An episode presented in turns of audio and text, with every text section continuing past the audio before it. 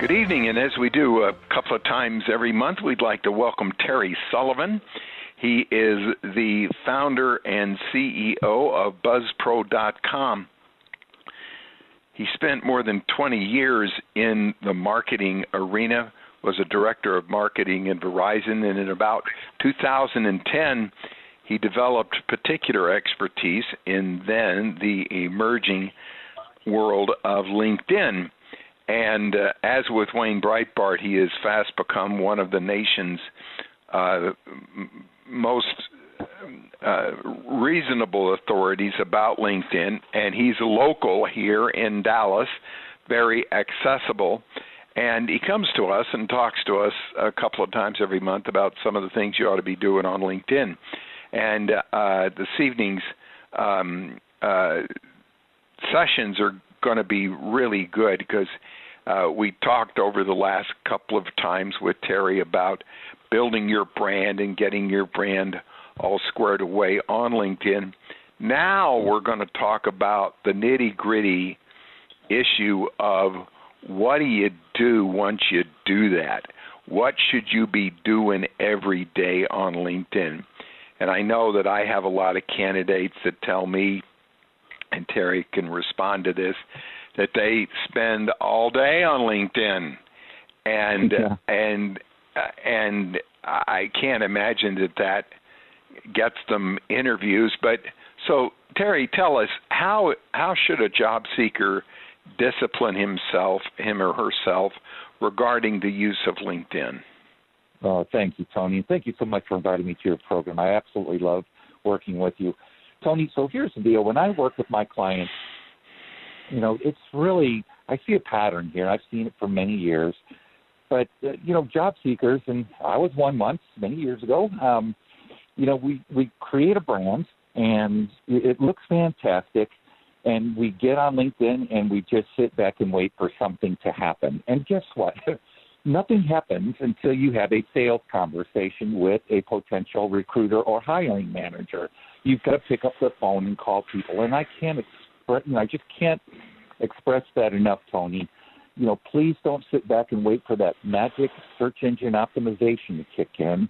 So someone finds your profile for that keyword you've inserted into your profile branding process, and and just don't don't just sit back and wait for something to happen. You really have to take the effort to use this tool and and find and connect and develop relationships with people. Yes, but the ultimate goal is for you to pick up the phone and call people so, number one, start using this tool. But number two, as you so eloquently mentioned, Tony, don't spend a lot of time on LinkedIn. I will have some of my clients, you know, they play on social media and LinkedIn for many, many hours. And really, you know, the ultimate goal is for you to connect with people, warm things up a little bit with LinkedIn in terms of finding certain people that may have a job opportunity for you, connecting with them and then developing a little bit of rapport with an email or two, but then pick up the phone, take the initiative, and pick up the phone and call them. Does that make sense, Tony? Oh man, does it make sense?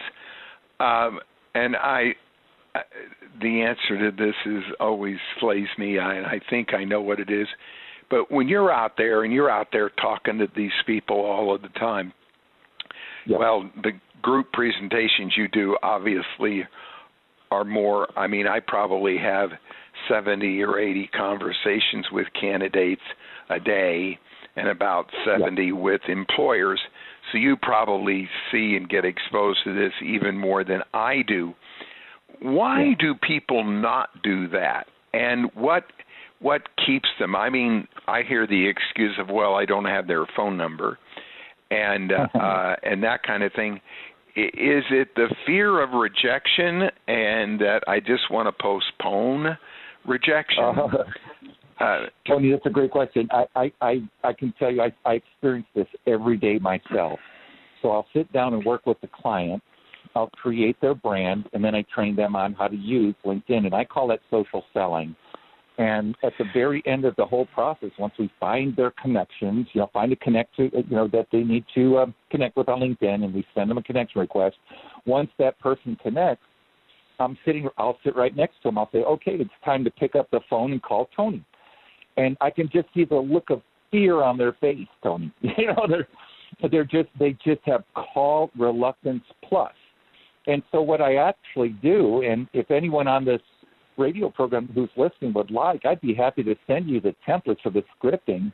Oh, but, you know, send those, yeah, and we'll actually, put them on the. We'll attach them to the podcast. We'll. Yeah, uh, we'll I'd be happy. I'd be yeah. happy to do that. But but here's what I actually write: what they have to say when the recruiter picks up the phone on the other end.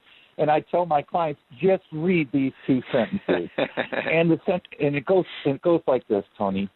Hey Tony, this is Terry Sullivan. I wanted to personally reach out to you to thank you for connecting with me on LinkedIn.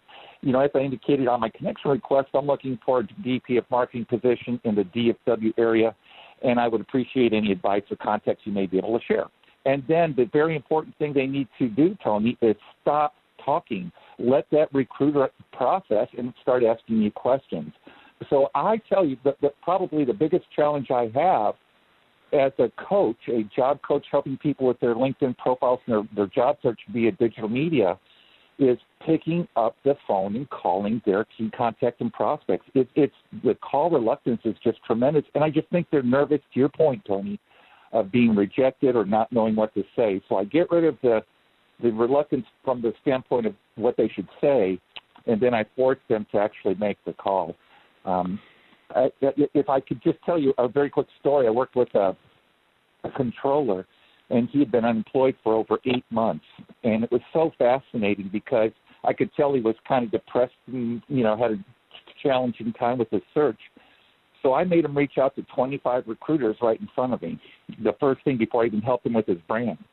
Once we completed his brand, I looked at his inbox and he had eight recruiters that had uh, connected with him on LinkedIn. I asked him now I said, now that they've connected with you, send them a thank you for connecting note. Good. He sent them eight thank you for connecting notes. And then I asked him, now pick up the phone and call them. And I'm going to sit here and listen. And he just about froze. I thought he was going to lock up.